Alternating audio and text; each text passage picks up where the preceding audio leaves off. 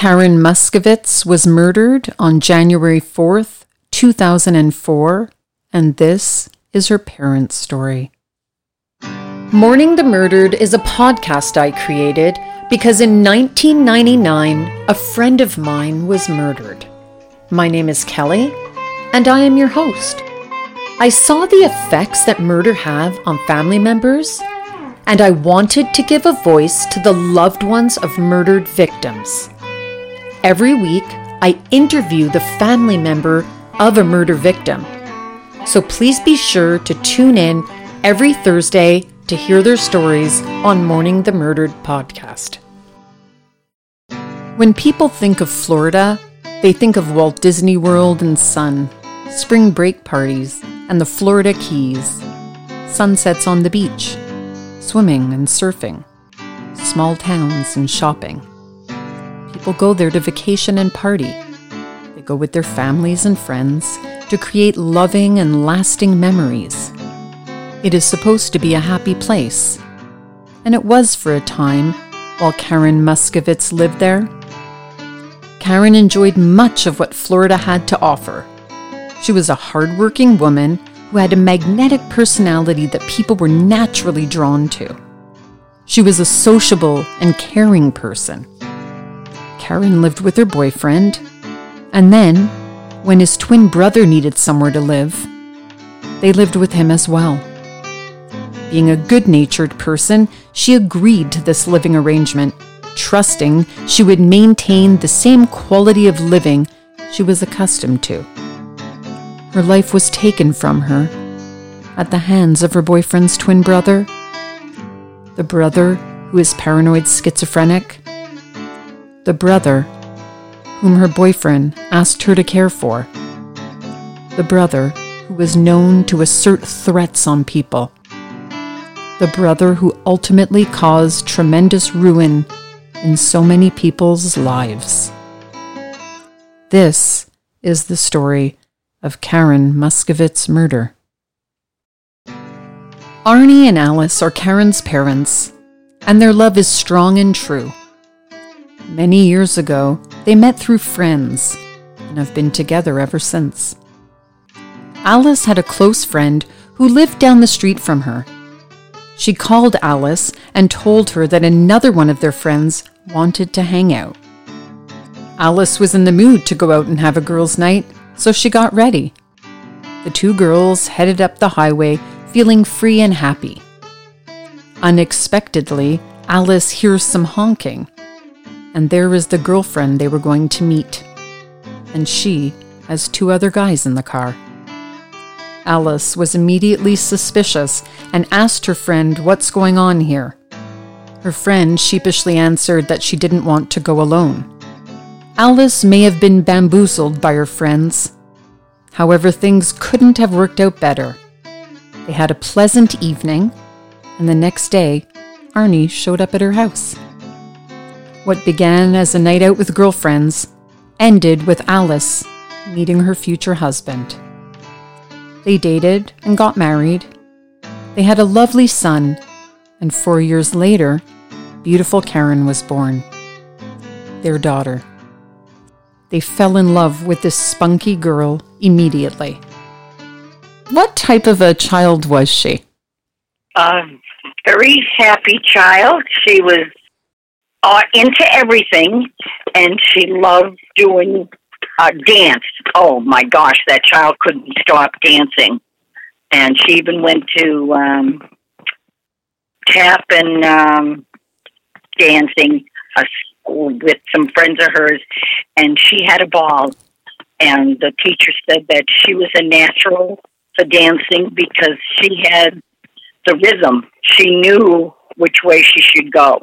I remember one of the times um, she was they were doing um, soldiers, and they asked her and her girlfriend to stay on stage the whole time, and as much as they could to keep up with the dance. You know, sit, they were sitting, and they had to, you know, dance with the hands, and and her and Tim did a phenomenal job. Loved things. She liked certain sports like volleyball. She loved that. She played that almost every day when it was night out out in the schoolyard. Did she have a lot of close bonds with her with her friends? Um, She had a ton of them. she had a ton of them.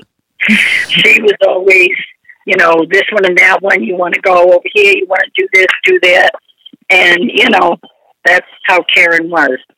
And she at school, she had tons of friends, and the boys were afraid of her. They knew you don't give anybody a hard time when she's around, whether it be a cousin, a friend, the girl, especially her girlfriend. No, no, they they ran from her.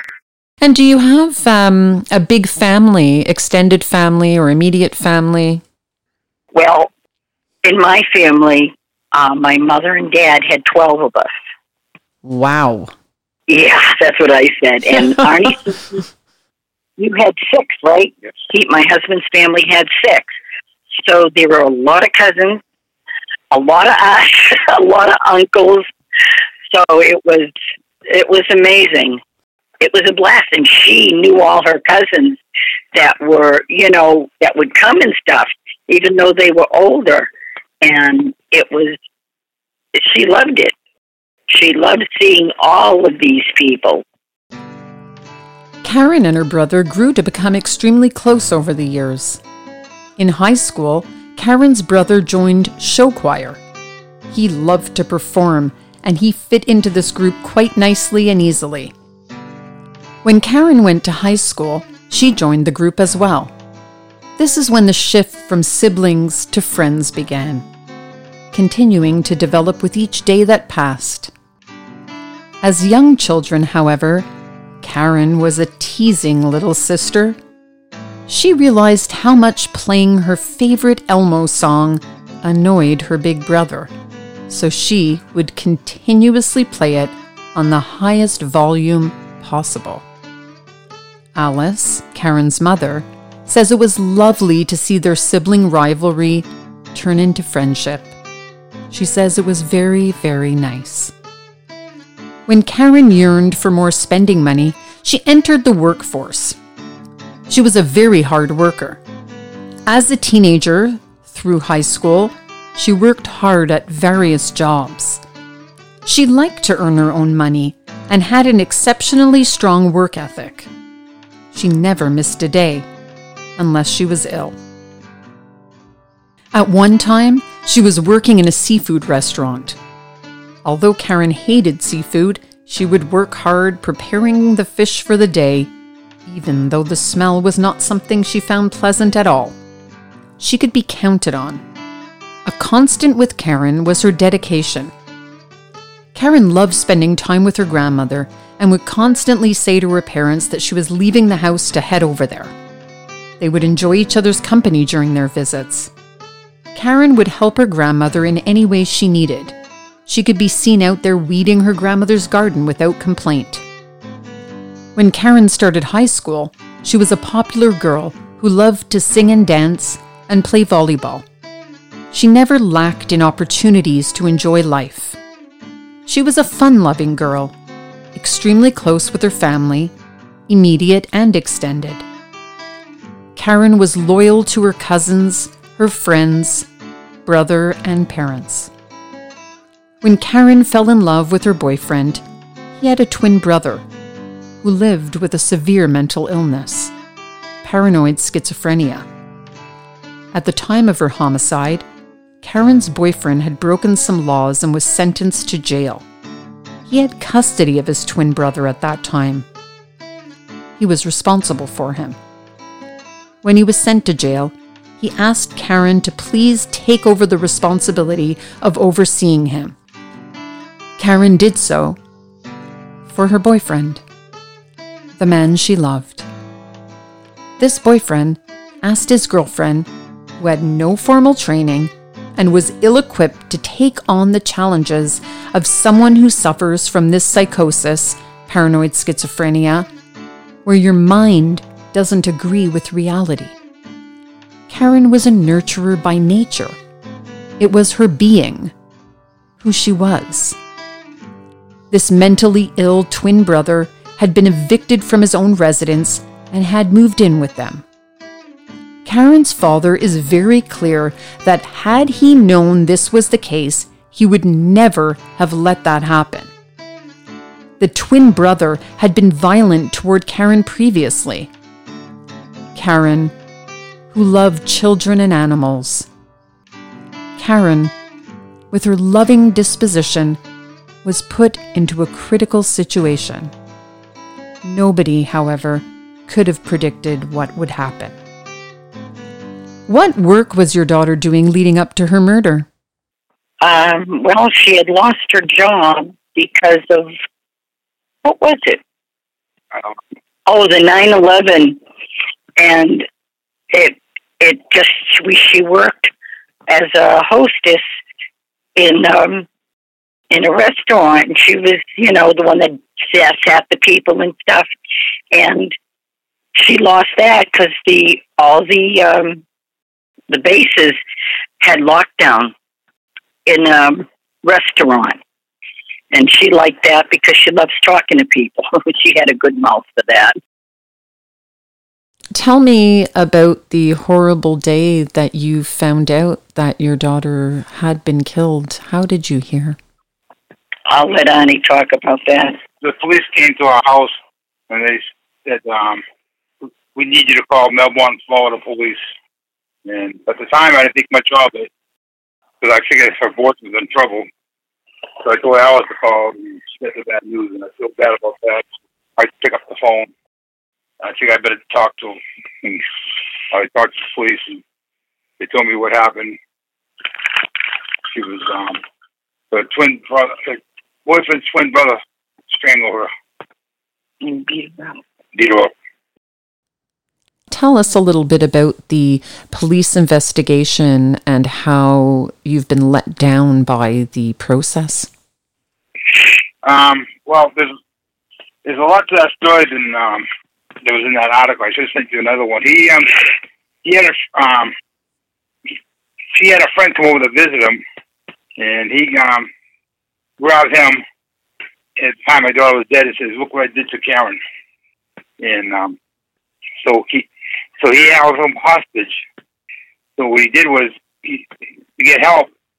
He asked his um you know, he had friends at the but he asked um the guy if I can um go on, on the internet. So he sent a message to his father on me being hostage. So the cops came over and um, knocked on the door, and they said everything's fine here, but the guy had a gun to his head, so we had to say everything was fine. So um, we got back on the message, the messenger again, and told him everything's not fine. They sent the SWAT team over. They finally captured him, and then they called us right afterwards. And her body was um, probably decomposed in the heat in Florida because a couple of days while she was dead. So we couldn't have um, an open casket for a funeral. In the aftermath of Karen's murder, more chaos wreaked in what was supposed to be Karen's sanctuary. The friend that had stopped by the house landed in the middle of a nightmare. When he entered the house, he was met by the crazed killer who held him hostage at gunpoint for two days. He was kept in the home where Karen had already met her brutal demise.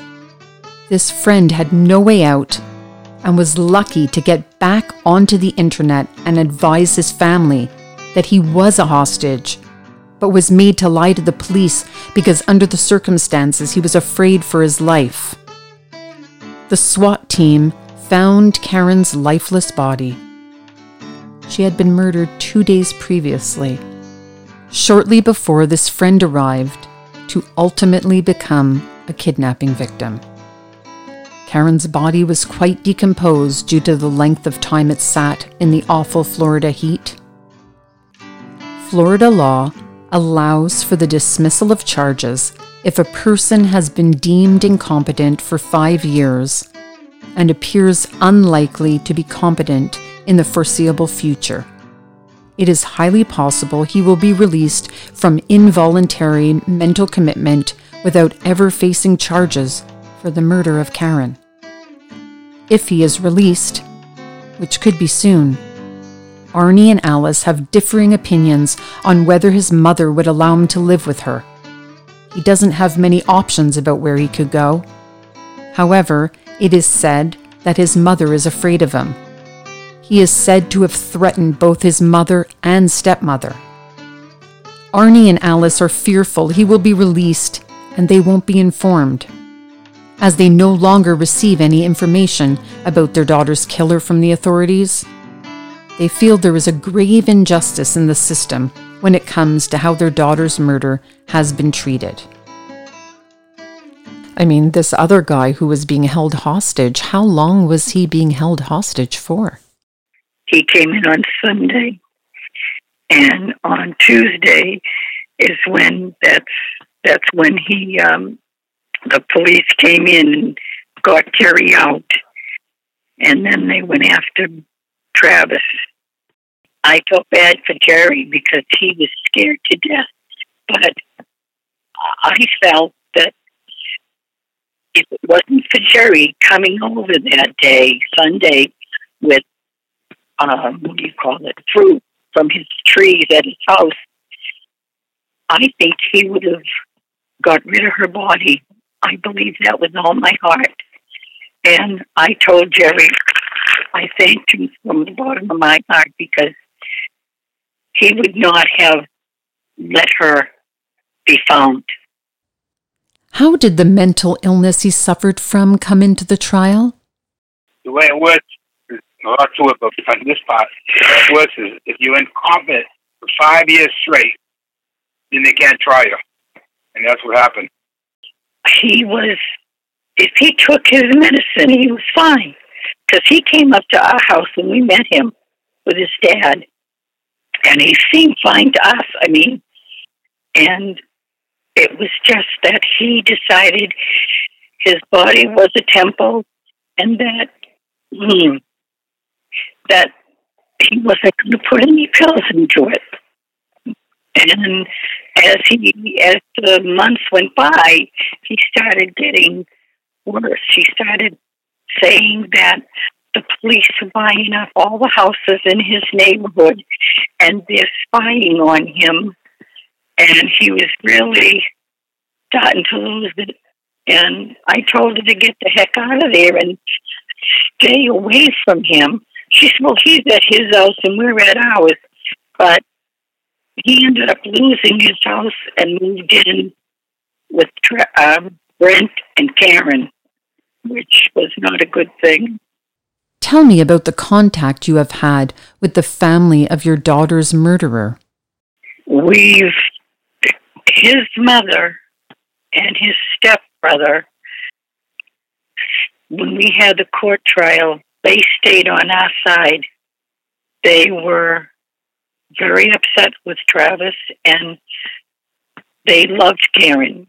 Uh, Shannon, who was the half brother, said she was like a sister to him. She said, you know, he says, I'd come up you know, at least once a month and take her out and uh, to lunch. And they just sat and talked. He said it was wonderful. And Jan, which is the mother, she she loved Karen. She had pictures of her everywhere at her house, and it was it was amazing. You know the way they loved her did you ever see Karen's boyfriend again after his twin brother murdered your daughter? He took off after she was murdered, and we've never seen him since. He called here once, wanting to talk with us, and I. He want to talk. He wanted to talk to his mother. Oh, that's right. He was calling to find out her number, but Arnie talked to him. He said, "You know, I blame you for my daughter's murder because you asked her to stay with Travis, and he knew what he was like, and he asked her to take care of him, which she knew damn well that, excuse my, that she wouldn't let him down because she loved him that much. And what so, did he say? I don't know what he said to he you. He was asking for his um. So he made no comment about. No, he just apologized and and then he I said, I don't know your mother's number, and that was it. Karen's boyfriend's mother lived with such horrible sadness and devastation at the realization that her son murdered a woman, someone she held in the highest esteem, someone she loved, Karen. She keeps in touch with Karen's parents, Alice and Arnie. She sends cards at their birthdays and Christmas. She even made an amazing end table that honors Karen, the top of which is decorated with a picture of Karen with her beloved dog. Alice finds it amazing how wonderful this woman has been, trying to show support in the direst of circumstances, reaching out to the family whose daughter her son murdered. Just being on their side is amazing to her. They found her body, and I felt bad. Uh, Travis's mom is the one that had to go to the morgue and identify her body. That one was so hard for her. It really, yeah, because she loved Karen and she didn't want to have have to have one of us go down. She wanted to make it as easy for us because she couldn't believe her son did that. Did this murderer get any time at all in jail? Yes, he was convicted of first degree murder, um, a life without parole. Kidnapping and murder. Yeah, kidnapping and murder. But then They dropped the gun charges. they got yeah, but they then they he decided that he was gonna fight it and that he wasn't allowed to do um he had to wear his orange jumpsuit to court, which surprised me. Then he wanted to fire his fire his lawyer the last week of trial and the judge said no. And it was what else was it? There was a couple other things. He had to handcuffs in, in the um in the trial. they decided that because he was deemed incompetent, that he never killed anybody, and they have to wait to see if he becomes competent, and he is not. What do you both do to honor Karen's memory? Is, is there a particular tradition you have or something you do? Well, where I used to, you know, I always try to keep busy, and I ran a support group because I went to um, a support group, and it was for children that got killed, but um, they didn't have any murdered children um, in the groups, so it wasn't for us. So I said, well, I'm gonna start my own because we need it. I did that for like 13 years, so now I'm retired, so I just take it day by day. I still get involved. People call me up because I run a support line for counseling murdered children. Wonderful. That is that is absolutely wonderful. And my wife and her girlfriend used to um, donate something to American um, to dog dog um, Every year we would, we used to buy gifts for each other. So what we did, we pulled the money together, and we would.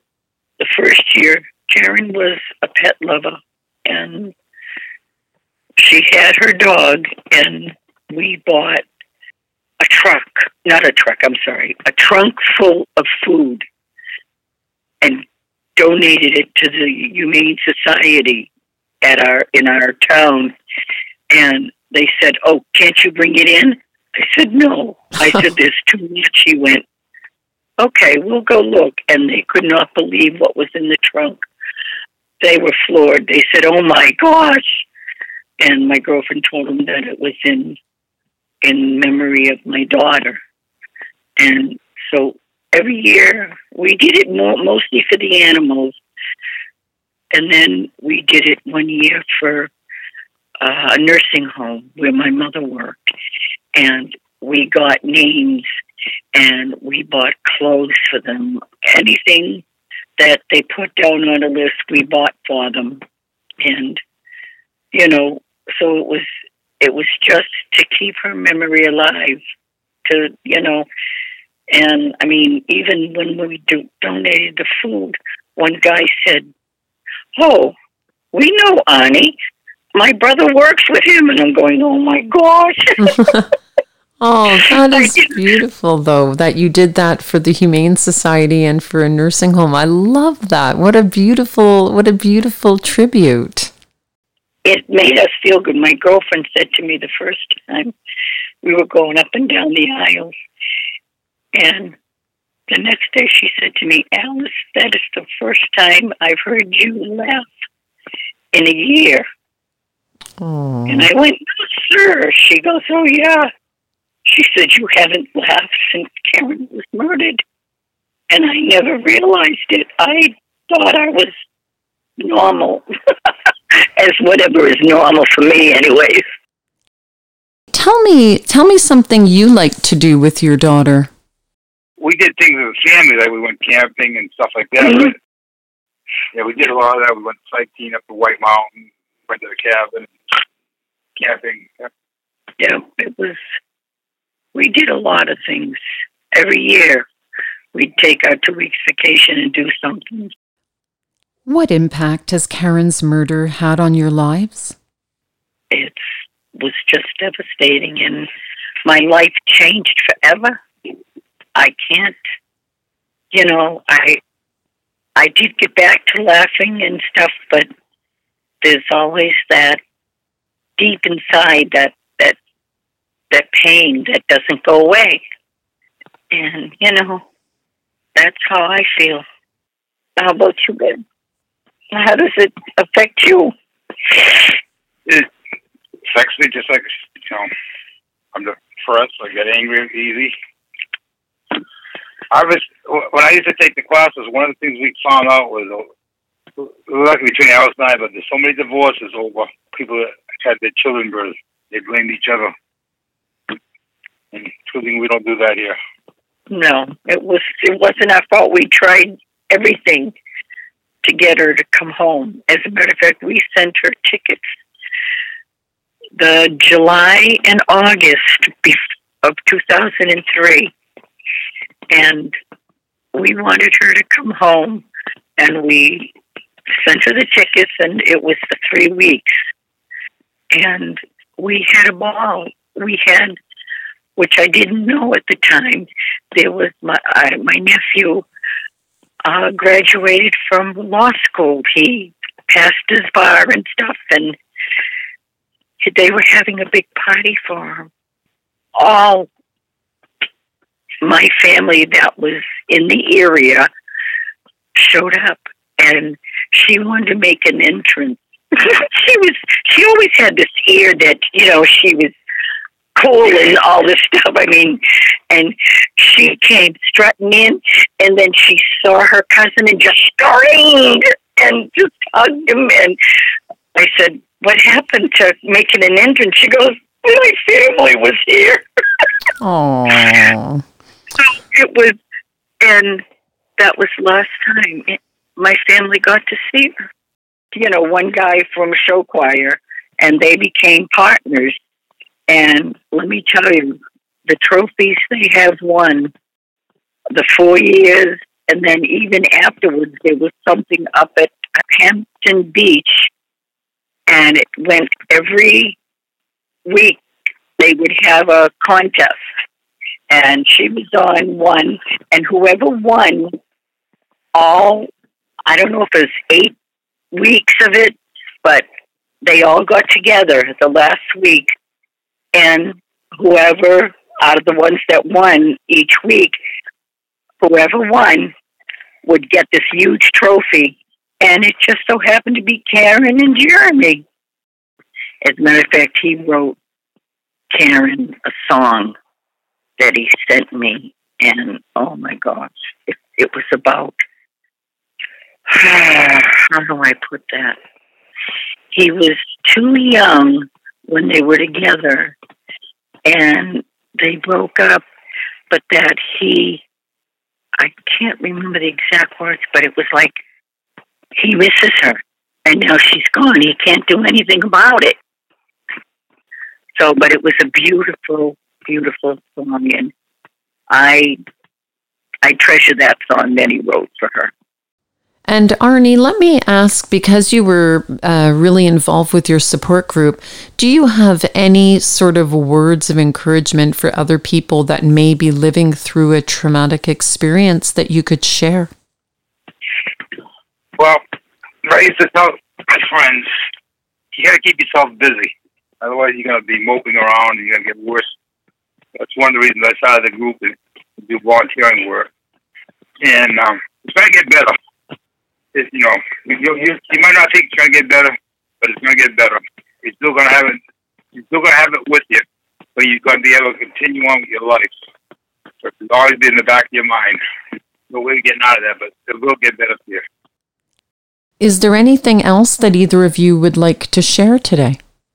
The thing I found, it was later, a couple years later and stuff, is that some of the people from the group were didn't realize that the other children in the family sometimes felt lost. And they felt that like they lost their parents too because they were so consumed with the deaths and everything. And and quite a few of them never even realized that they did that and so they would they a couple of them had asked their their other children and they said yeah you're you're you're doing everything you, you know for the one that died but you know they were still living. And it just floored them. They had no idea that that's how they the other siblings felt. But nobody else understands unless you've been through it. So and that was the biggest thing. Nobody understood. I mean, they tried. Yeah, we know what you're going through, but they don't. They only hit the surface. So if it's important to talk to people that that have gone through it, and you find a lot of people have the sim- the same similarities as you do, and you connect with them. So, and I think the the siblings would do the same. They would connect with people uh, their own age and get that benefit. Both Arnie and Alice feel that counseling is key to moving forward after such devastation wreaks havoc on your family. There are so many ways to seek out help. Their advice is to try to find groups that are age specific for children if you have youngsters, try to get them into a group with their peers.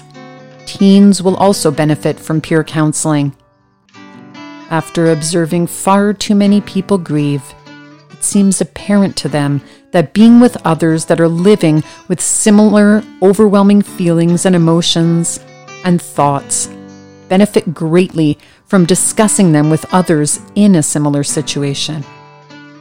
Murder in families brings such a unique grief that finding a group or a counselor that specializes in grief is optimum. Alice ran a daycare where Karen would spend hours playing with the children. One time she climbed in a elephant toy box and all the kids' parents came and then I'm looking for her and I'm saying, Where the heck did she go? She had climbed in there and fell asleep. The kids all forgot that she had done it. I couldn't oh. believe it. I went, oh my word. There is such sorrow that these family members are living through. It is inspiring to hear how hard Arnie and Alice have worked to help others, through which they have helped themselves and each other. Arnie began a support group to be there to lend an ear to those that needed one, give advice to others. Simply through his understanding and real life experience, show it is possible to live life and laugh again, to enjoy the triumphs of your living family members without forgetting the one that was murdered. Do good in the world in the name of your murdered loved one continue to inspire others, and be inspired. People like Arnie are necessary in the world to help others. Arnie and Alice are great examples of people who, after a loved one was murdered, do things in their loved one's name. Thank you both for being who you are and helping others. You both take care of yourselves and uh, keep in touch. And thank you very much for being on the podcast. I really appreciate it. Thank you for inviting He us. wasn't even going to say anything to me. Oh yes, Because- no, thank thank you. That's uh, I'm I'm glad to have had you both here. That's wonderful, and I'm Yeah. glad we were able to tell Karen's story today. Thank you. Really, this was this was wonderful. Stay well. You you too. Okay. Bye-bye. Bye bye. Hey everyone. I just wanted to let you know that we now have a Patreon link that you can access in the episode show notes. You can contribute as little as $1 a month or send a one time payment through our PayPal account, also in our show notes, or at mourningthemurdered at gmail.com. These contributions allow us to continue producing a weekly episode helping families be able to tell their loved ones' stories. I want to thank you all so much for your support, and don't forget to join our Facebook group. I'm not quite sure how people move on after a tragedy. There are support groups online and face to face, and there are books and family and friends to lean on. But in reality, when someone loses a loved one to murder, they lose a piece of themselves that can never be returned. Memories are all that are left. So talk about your loved one and let the world know how important they will be to you forever. These memories become valuable treasures. No one will ever understand your pain, but surround yourself with those that can understand how important it is for you to share your story. I will now light a candle for the victim and their loved ones, ensuring their memory lives on and burns brightly. You are remembered. I want to take a moment and extend my most sincere and humble gratitude to each and every one of you. Thank you. Thank you for listening. If you have any questions, or if you would like your voice to be heard on Mourning the Murdered and tell the story of your loved one, email me at mourningthemurdered at gmail.com. That's M O U R N I N G T H E M U R D E R E D at gmail.com. Thank you to Dennis for editing this podcast. You are absolutely indispensable. Thank you so much. A huge shout out to Patrick for creating the original music that you hear. And the artwork for this podcast was created by Talia with support from Matt and Mick. Thanks so much, guys.